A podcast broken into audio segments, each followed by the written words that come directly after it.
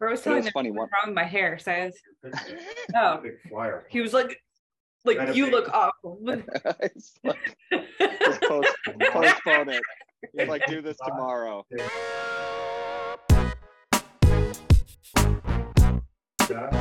I gave her the I gave her the stick it back. I gave her the I gave her the Sorry, hold on. like the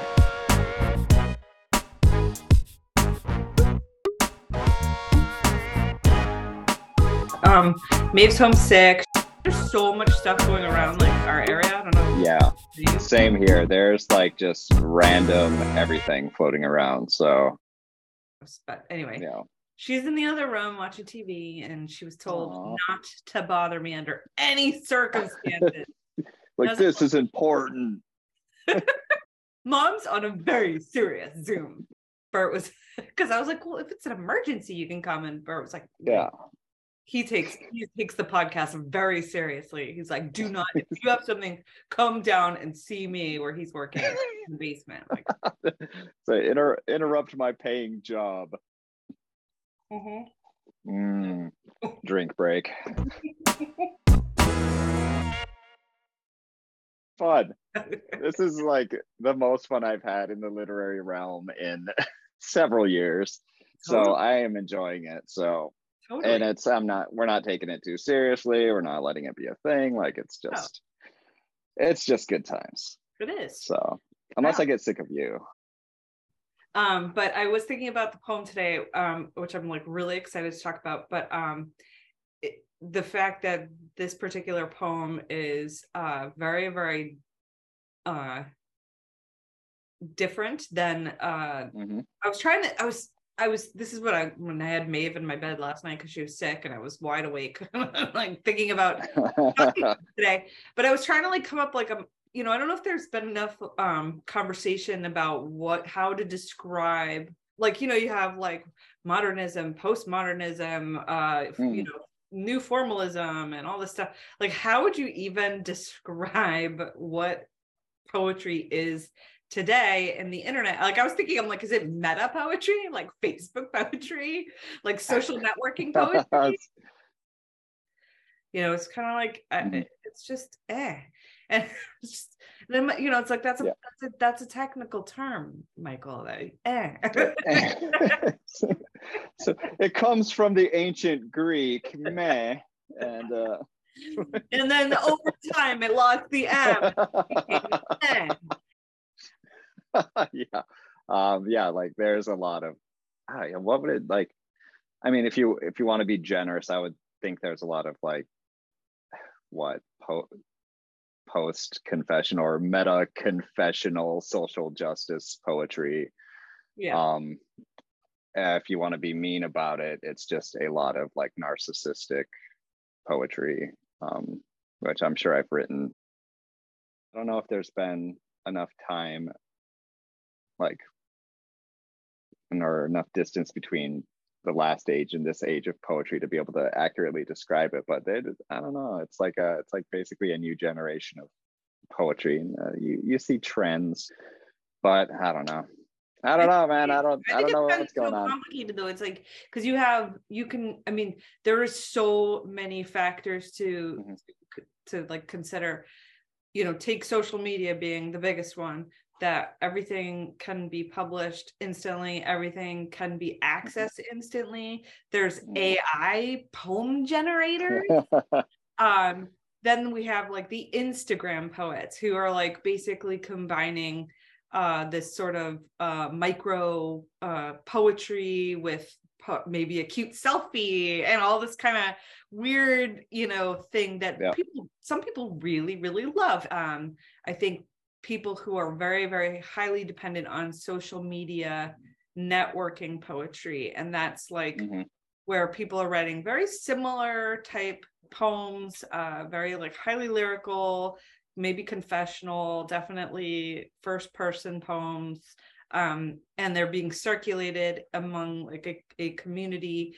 Um, but but that com- it, it relies on that community, that social, you know, Facebook, for instance, obviously, uh, and the sharing of the poems and and circling around to your social network of like your audience and um mm-hmm. and that's just way different it's all way different than even when i was like you know in my 20s when it was just like there was like you said it's like self-addressed stamped envelope you wait for the rejection letter most things were in print uh, it was yep.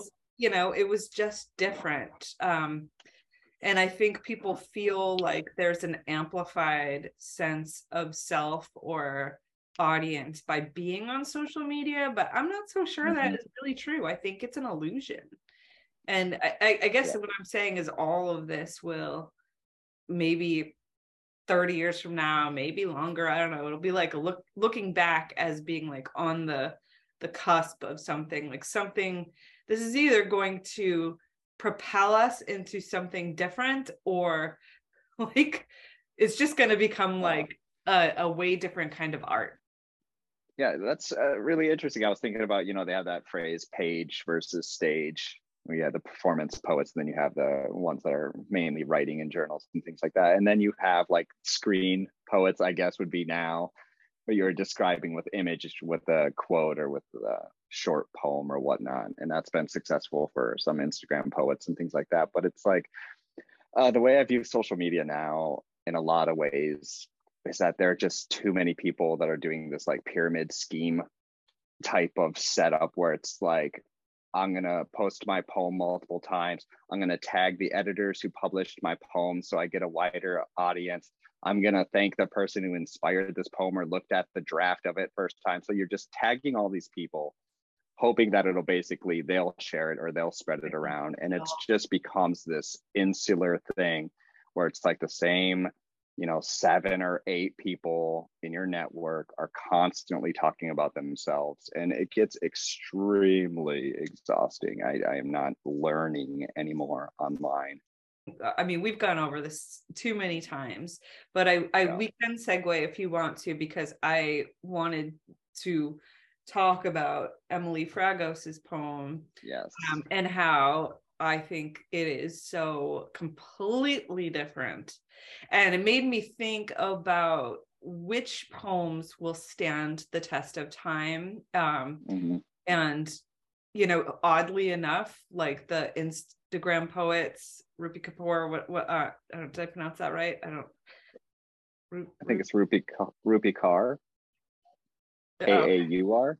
Oh, Kaur. What? Kapoor? What? All right. Anyways. I, I don't. But anyways, good. Just call her Rupi.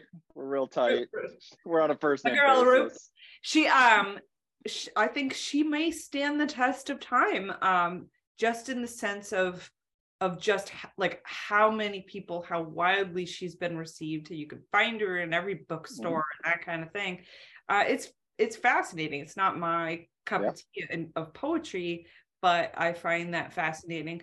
But on the other end of things, I do think that Emily Fragos, her, even though I just learned of her, I stumbled upon her accidentally. And I think partially is because she's not on social media. She's not on Facebook. She's not on Twitter. Mm-hmm.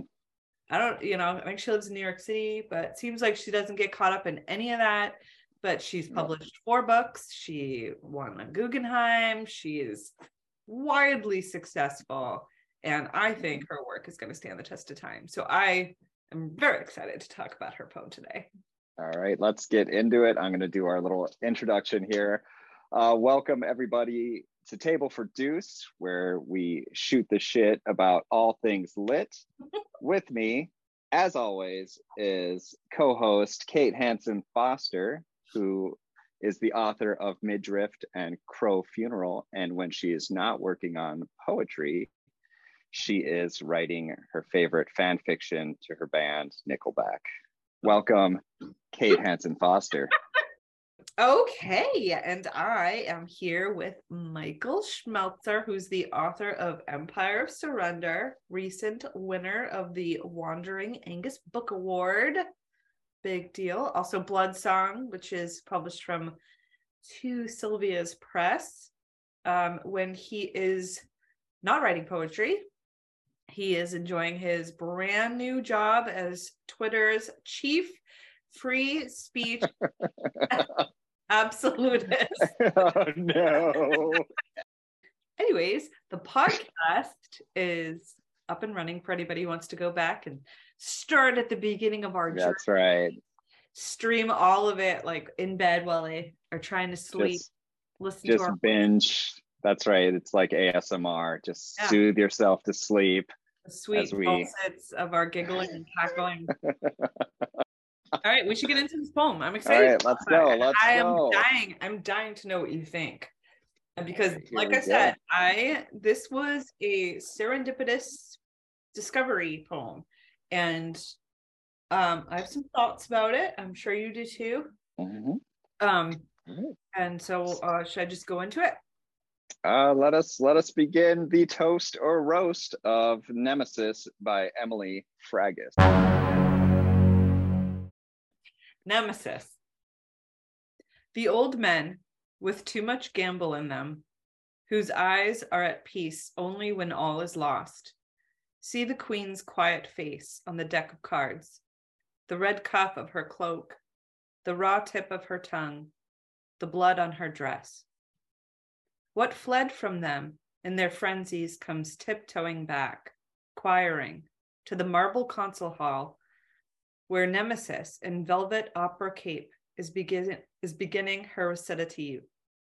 It is your turn to go slowly now, with hands clasped behind your back, drowsy from the earth's sweet abundance and her great deprivations, the rows of crooked trees, the streets' bright monotony, and gather up the starving.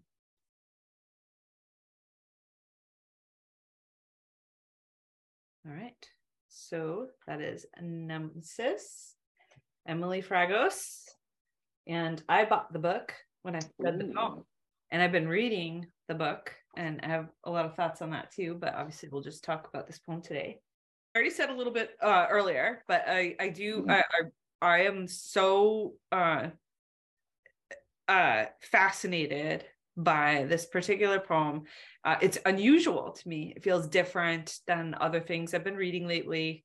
Um, I know it's not a new poem, but it's um, it feels fresh in in the sense that uh, just I in, in reading uh, her work, um, flip like flipping through some of her work. I haven't had a chance to read the whole book, but um, I don't know. It, it's it's very much um, influenced by like the like classical biblical uh, Greek mythology, things like that. Um, you know, those themes kind of come into the work in a very sly, interesting, uh, almost like almost like as if the the speaker is kind of like a sage. I don't know. Just uh, there's Mhm. something very wise in in the poem. I guess when I was speaking like generally, um, Mhm.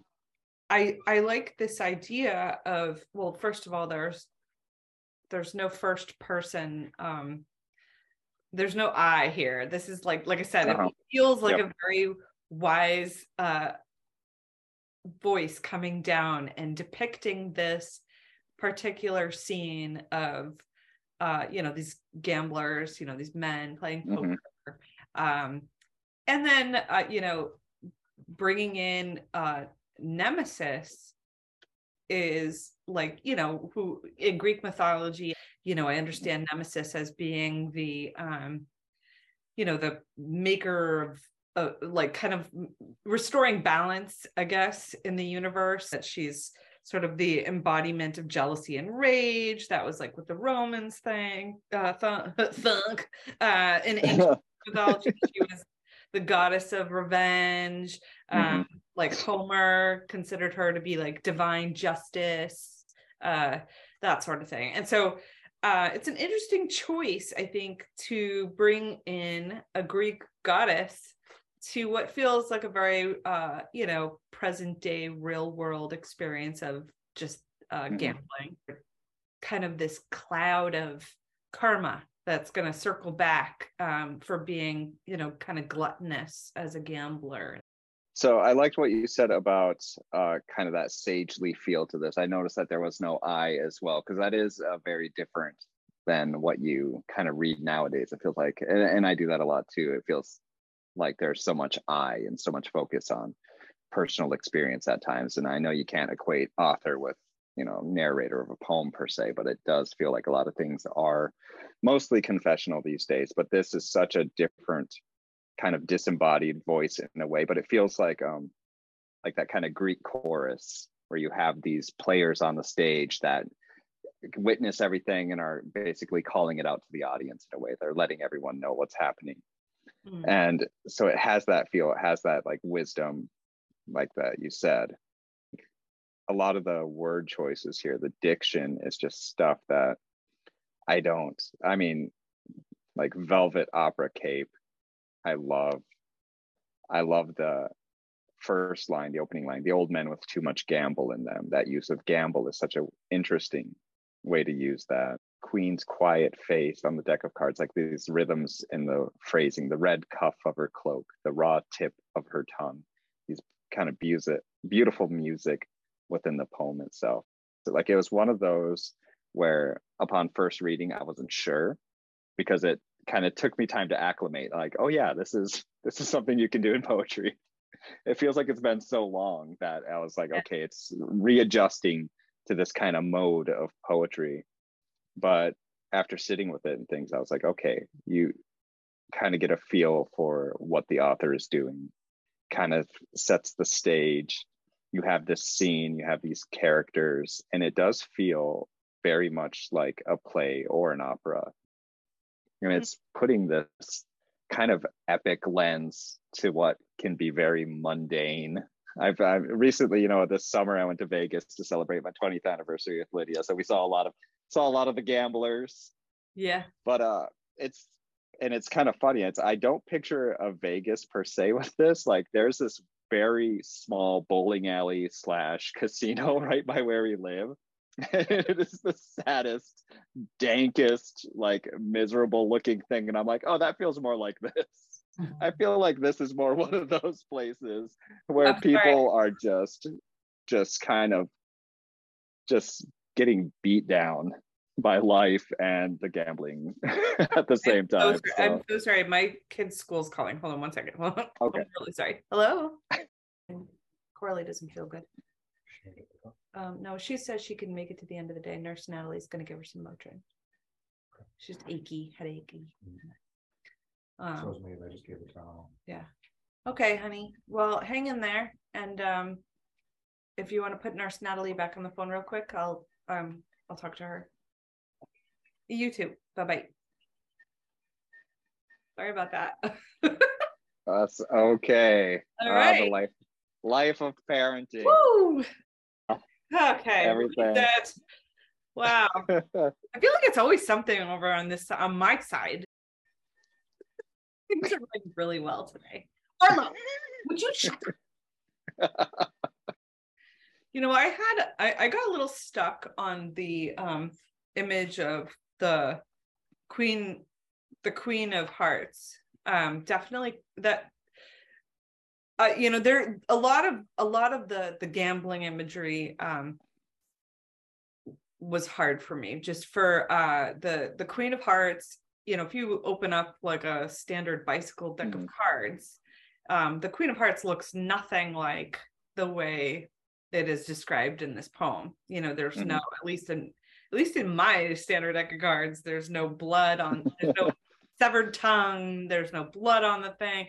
Um, so uh, it made me wonder, um, you know, how much of it was is literal and what's maybe just imagined. Um, mm-hmm. you know, the other thing I thought was interesting, you know, these the men, these old men, they, they have too much gamble in them and they only feel at peace when all is lost. And that is a, such a interesting line because you can read it two ways you know all is lost as in you know they they're only at peace when you know they're maybe all is lost by their opponent. Um or maybe you know like there's something freeing about losing in general. I, I i that was the line that i was kind of like this is interesting. But then i kind of went to the queen of hearts mm-hmm and that imagery of the blood on on the sleeve and all that stuff and wondering if maybe it's more of a uh like when reality hits no No, I think uh, basically this whole poem feels, and I think I think I already used the phrase like this epic lens that everything is seen through. So I think putting these old men in this kind of setting that is much more aligned with like an ancient Greek play than a gambling hall. So you see these images that are much more heightened. Like I said, I don't think it's even though it is talking about out, you know, the on the deck of cards, I do think there's that certain sense of heightened emotion and imagery that comes into play. And it just makes it that much more of a journey or a tragedy or whatever it may be that you get the sense that these are real forces that are driving these decisions or driving this loss or gain or whatnot. So in the way that, you know, gambling addicts and whatnot can talk about. Lady luck or all these things. You have these personifications of these things that are happening around you. So i think it's more uh, kind of aligned with that notion that yes it's a deck of cards but it's simultaneously both things that there's this kind of malevolent force if you will at times that can work with you or against you. So i think there's that. To go back to the concept of greek mythology nemesis and this I this idea of like balance must be restored and i love mm-hmm. the idea that uh you know nemesis wasn't depicted as some sort of sky god in this poem nemesis mm-hmm. kind of feels mm-hmm. real and human as a just a character in in an opera and an opera you know is very like you know a very comprehensive art form you know with lights and costume and theater and singing and yeah. uh, you know throws the drama of life like in your face people who are mm-hmm. you know huge opera fans would say you know that they get sort of transported to another place by you know when an opera like by an opera performance especially so if you're you have this image of you know the opera singer nemesis mm-hmm. uh you know doing her recitative or whatever to kind of restore that balance of like you did your you know you did your mm-hmm. poker game now it's time it's just so i don't know it's very very fascinating to me um in a in such a small um poem how much is being said about this you know what it's like to be human and how it's a give and take and uh, and kind of how karma will circle back around in one way or another. It's it's it's ominous. This kind of idea of of um, keeping people humble, retribution, you know, mm-hmm. judgment. Mm-hmm. Like it all kind of comes down on you in one way or the other, whether it's you know in the form of a god in the sky or in the form of like an opera f- performance and in this case which i mm-hmm. think just humanizes it a little bit more brings it like a little bit more uh back down to earth yeah, no, I love the word that you use, theatrical. It feels very theatrical. This whole poem is kind of staged in a way that is really interesting. And we talked about editing before, and, and this is one of those poems where, as an editor, I would look at it not as something I necessarily liked or disliked per se, even though I do like so many things about it. It would be more like, what is its function? And does it accomplish that function? And it definitely does that for me. It seems like it opens up a different kind of world mm-hmm. in a way. It sets the stage, it sets these characters. It has interesting dynamics, like what fled from them in their frenzies comes tiptoeing back. Like I love that image of this this rushing out and then slowly coming back. So you have these conflicts and tensions throughout this poem that I think are really fascinating. And I just think the poet has definitely created a piece that has made its own world so successfully. I'm doing I'm doing my deep dive rabbit hole into her style because um you know th- this poem in itself is just like there's so many larger uh or it's a you know could be a larger metaphor you can insert it in so mm-hmm. many different situations whether it's you know men gambling or um something else that's self-indulgent you know and mm-hmm. that sort of uh realization uh whether consciously or inevitably that it will circle back that you, you know there that there has to be that sort of yin and yang in in the greater universe i don't know like there's just a lot that you can really take from this this you know once you've had your your frenzies you know once you've had your mm-hmm. jollies that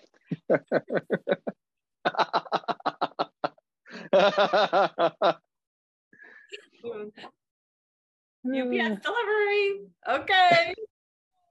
Wow. Then I'm gonna need a studio that's not in front of my house, in the middle of everything that's going on. Um, yeah, I don't know. There, I just think it's like a, a strange human epiphany happening here.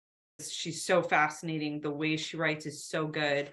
Um, you know, I'm excited to read more. Um, and yeah, I don't know. I I just I like the style. It kind of it's Mhm. it's challenging to read, and it's also um, makes me feel like I want to challenge myself uh, to write like that. Uh, take myself. She writes very a lot of um like second um second person poems. Like there's a lot of you, but it's not it's not like the you we were talking about in um Paige Lewis's poem, you know, where we felt like there was a you that was, Yeah.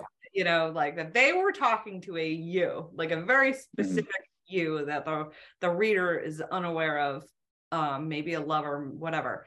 This, you know, second person uh poem is not maybe not specifically in this one, but um when she writes in these second person poems, it feels like um this is gonna this is gonna like dumb it down by saying like choose your own adventure you know like you are in a room and you are about to open the door and you don't know what's going to happen next and that you know but but it feels that way where it's like i feel like i'm going on an adventure reading these poems um that in just these little by using all these different uh you know i don't know keatsian influences of like mythology and biblical Mhm. references and all these kind of things that she employs in her work. I don't So know. I will I will say something that's uh, kind of interesting. I think if I would have read this poem uh, back when it came out, uh, that says it's from October 2007, I probably wouldn't have liked it because there wasn't that influx of like I poems as much back then. I don't think. I think as we've kind of progressed in the social media age, there's been a lot more and that's just that's just a guess it's just kind of my anecdotal evidence of what i've seen kind of being published and uh, pushed forward. But uh, having read it now as kind of a kind of a response or that kind of like palette cleanser to all the i poems i i like it more than i think i would have back then.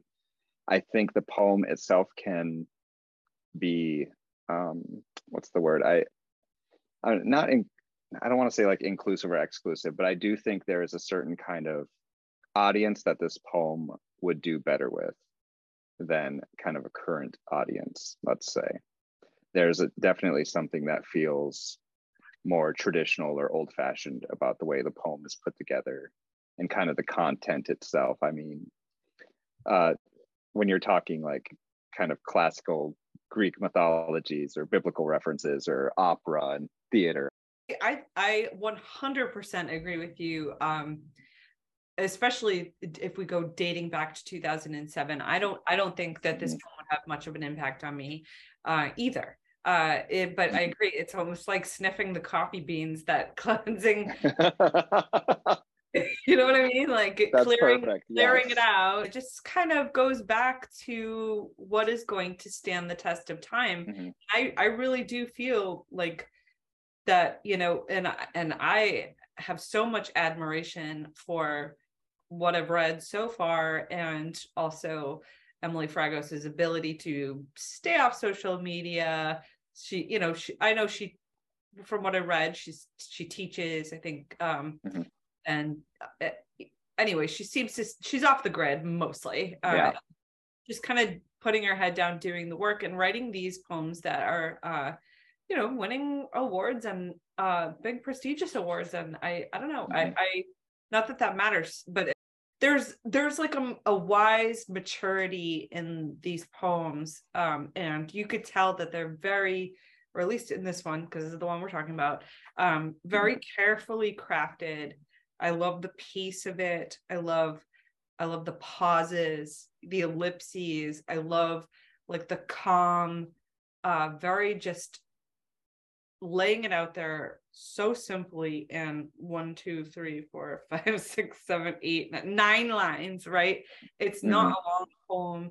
Um, and it's full of so much human wisdom of the general experience of of what it's like to, you know, kind of deal with our own impulses. And as I was just looking at it, I didn't actually really notice, but it's not even like there's not even a period. It's like basically one long sentence. If you count the ellipses as just a connective tissue there between dress and what fled from them, it's like not even it's not even really broken up that much. It's really interesting. I'll be honest. I was wondering if I should sing the the end the recitative, whatever, like an opera voice. Made me wonder, like, if she reads it, if she actually is like, hmm, "No, it's your turn." I hope she dresses up in just this regal outfit when she writes, just a scepter in one hand and just typing in the other. All right, I think it's a I think it's a good time to uh, cast our votes. Uh huh. hmm All right. I roast this poem. It's terrible. so I am just gonna go ahead and toast this poem. I am so delighted that I found it, that I bought the book, and I'm I'm still reading it. And I advise uh, anyone else who hasn't uh, gotten into Emily Fragos's poems to to go into them. They definitely uh, have all those kind of crazy uh, medieval, biblical, um, ancient Greek mythology influences, which uh, can be a little heavy, but I think the way it's brought into present day experiences is done so well. And this poem is a good example of that. That's how I feel. All right. So I think um, like the poem title from the title, which is very simple, all the way down to the last line. I think there's so many interesting things happening in the poem. I love the poet's use of language. I love the rhythms in the piece. I like the pacing. And there's nothing in here that I necessarily had to like look up in the dictionary. I forgot what it is. It's not necessarily complicated words, but it's complicated ordering and syntax and really interesting things that they're doing, like a real attention to craft in this piece. And like I said, I if I read it back then, it probably would have been over my head or it would have kind of thrown me off a little bit. But now, like you, I love the way you phrase that. It's perfect. It's that coffee bean snifter of like this cleansing kind of way. And it's just, it's so different from what I'm used to. And it opens up this world that feels very mysterious and very close by at the same time. So I am going to toast this as well. It's a great. It is a it is a interesting poem that is just kind of stuck in my head a little bit. It's just there and it's kind of this tickle in my brain that I can't stop really thinking about or this world or this style. It's it's very fascinating. I So agree. We we talked about uh before, like when we pick poems to talk about mhm. um, not to overthink it. So I was just kind of like spun the internet wheel and put my finger down. That's literally how I found it. I was like, I'm just gonna pick this one, you know, uh, to kind of because I knew it was gonna challenge me a little bit, and the fact that it is Mhm. so different from what I normally read, definitely from how I normally write. The style is so um authentic, you know, even if it's not like my go-to style, um, I, you know, I can feel how genuine and, and the authenticity within it uh, that it's hard not to appreciate it and see. And we'll see. I mean, I don't know. Will it stand the test of time? I guess we'll, you know, we'll never know. Um, yeah, it's it's hard to say whether it will or not, but I do think it won't be dated in the same way um, a lot of things can be. Um, and obviously, there are people that can write really effective, beautiful poems about current events and kind of current trends in poetry. Um, but that is that is also a gamble. It is so difficult to write an occasion poem or an event poem really really well that can stand the test of time and who knows if there's if there's poets out there doing this kind of stuff uh, let us know because that's kind of an interesting kind of retro or throwback or classical whatever you might describe it as I would, yeah, I would definitely like to hear feedback on this poem, what people might think. Um, you know, especially people who are caught up in the current trends. Um, I think, you know, there is something that we all wrestle with where we want to be timely in our words, but also timeless. Uh, and, you know, there's, uh, you know, there's, social justice poetry which is important but it also you know you want it to have that universal um, feel that will stand the test of time so it doesn't just feel like an artifact you know of of the of a specific moment and a specific time um, but kind of taps into something more universal well that's kind of how life works you know like events happen mm-hmm. Social things happen. We have new presidents. We do you know all this thing or whatever but it's like there there is a universal current i think within us that just sort of keeps flowing and good writing kind of finds a, a nice balance of of finding you know to relay something timely but while also kind of embracing a timelessness in in the delivery. Totally totally agree. And i guess it would be interesting to ask some poets if they're thinking towards timelessness or are they thinking towards the moment mm. and if there i mean because there are definitely some poems occasion poems specifically i'm thinking about like amanda gorman's poem that she read and there are things that are very much in that moment and that's the purpose of them and ah. so that is that probably won't be a timeless poem but it was a poem for that occasion. So what are you writing towards? Like are you writing towards this specific period? Are you writing towards eternity? If you want yeah. to be all fancy like i guess i don't know. So who knows? what is the purpose of poetry? Yeah i mean i think the purpose i mean i think poetry serves both purposes for sure. But mm-hmm. i i do i you know i do think that most people are writing uh their story. I know like my last book i was writing a personal story um but i was also you know like I, you know i'm trying to stay conscious of like larger greater themes and i think um yeah I, I that i think that is such a good point to bring up. Like what are you what is your end game you know? Do you do you have the desire to write uh as a social commenter uh you know like social commentary poetry or something yeah. like that where it's just you know chronicling the injustices or changes mm-hmm. of our times and things like that uh in a artful way or um, you know, is that just what you're feeling compelled to write? Maybe you'll write something different down the line. I don't know. I mean, there are like so many people mm-hmm. who write uh, definitely from a ideological standpoint, and mm-hmm. That's their main goal, and that's all they want to do. Um, as far as I can tell, uh, Emily Fragos does absolutely the opposite, and I, I just, and that was why yeah. it was such a like you said, palate cleanser. Um, because it felt like something I could pick up today. It felt like something I could pick up in 10 years. It, you know, it feels like something I should have picked up 10 years ago. I wish, um, just because I, I, I don't, it, it is speaking to so many of these greater, larger themes that I think sometimes mm-hmm. we neglect as we get caught up in our own microcosms, you know? Yeah, I do absolutely yeah it's it's really fascinating to think about and i just wonder about the poets who are writing more poems based on ideologies or whatnot and poetry itself is such a small percentage of like the attention like the global attention that i'm like i don't know can you donate 20 bucks to an org that's working towards social justice and have more impact than writing a poem and publishing it in a journal five people read? Like i don't know. There are a lot of these questions that I sometimes get really really cynical about how much power poetry actually has and what's the impact of it and is it all just uh just us shouting into the void who knows? Does it actually create real change that we can measure or look at? So we're like wrapping up and we're bringing up like big big ideas.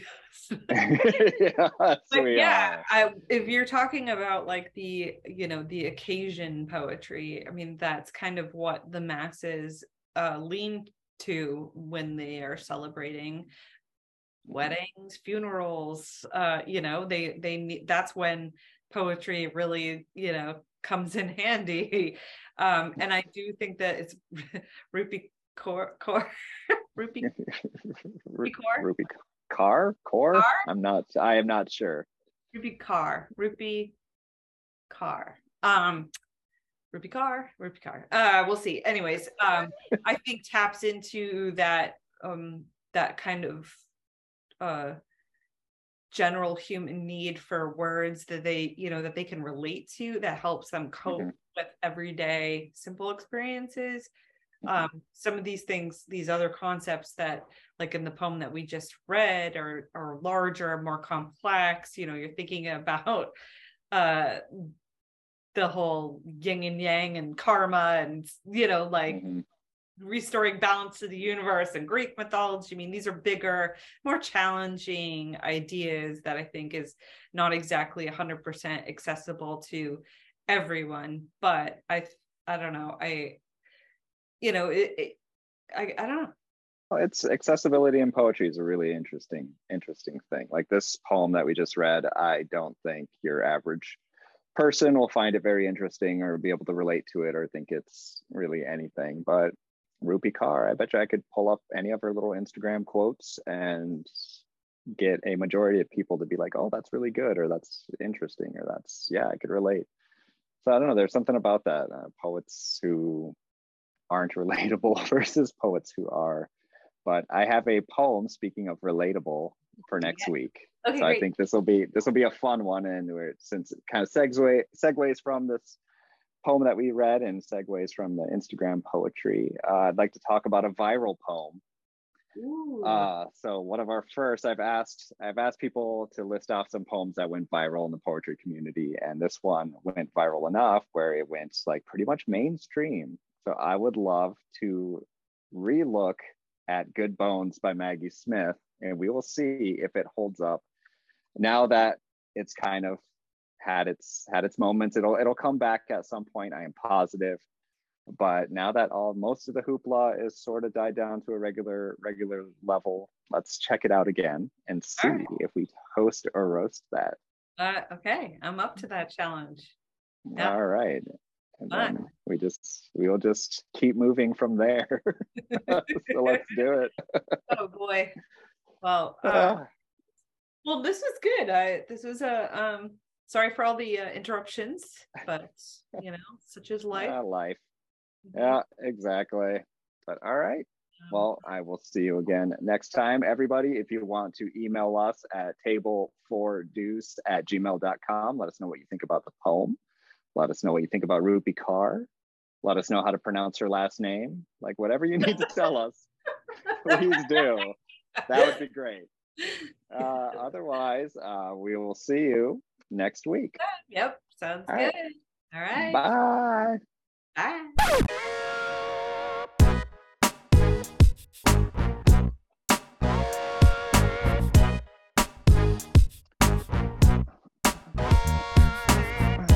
This is my dance moves before you come back.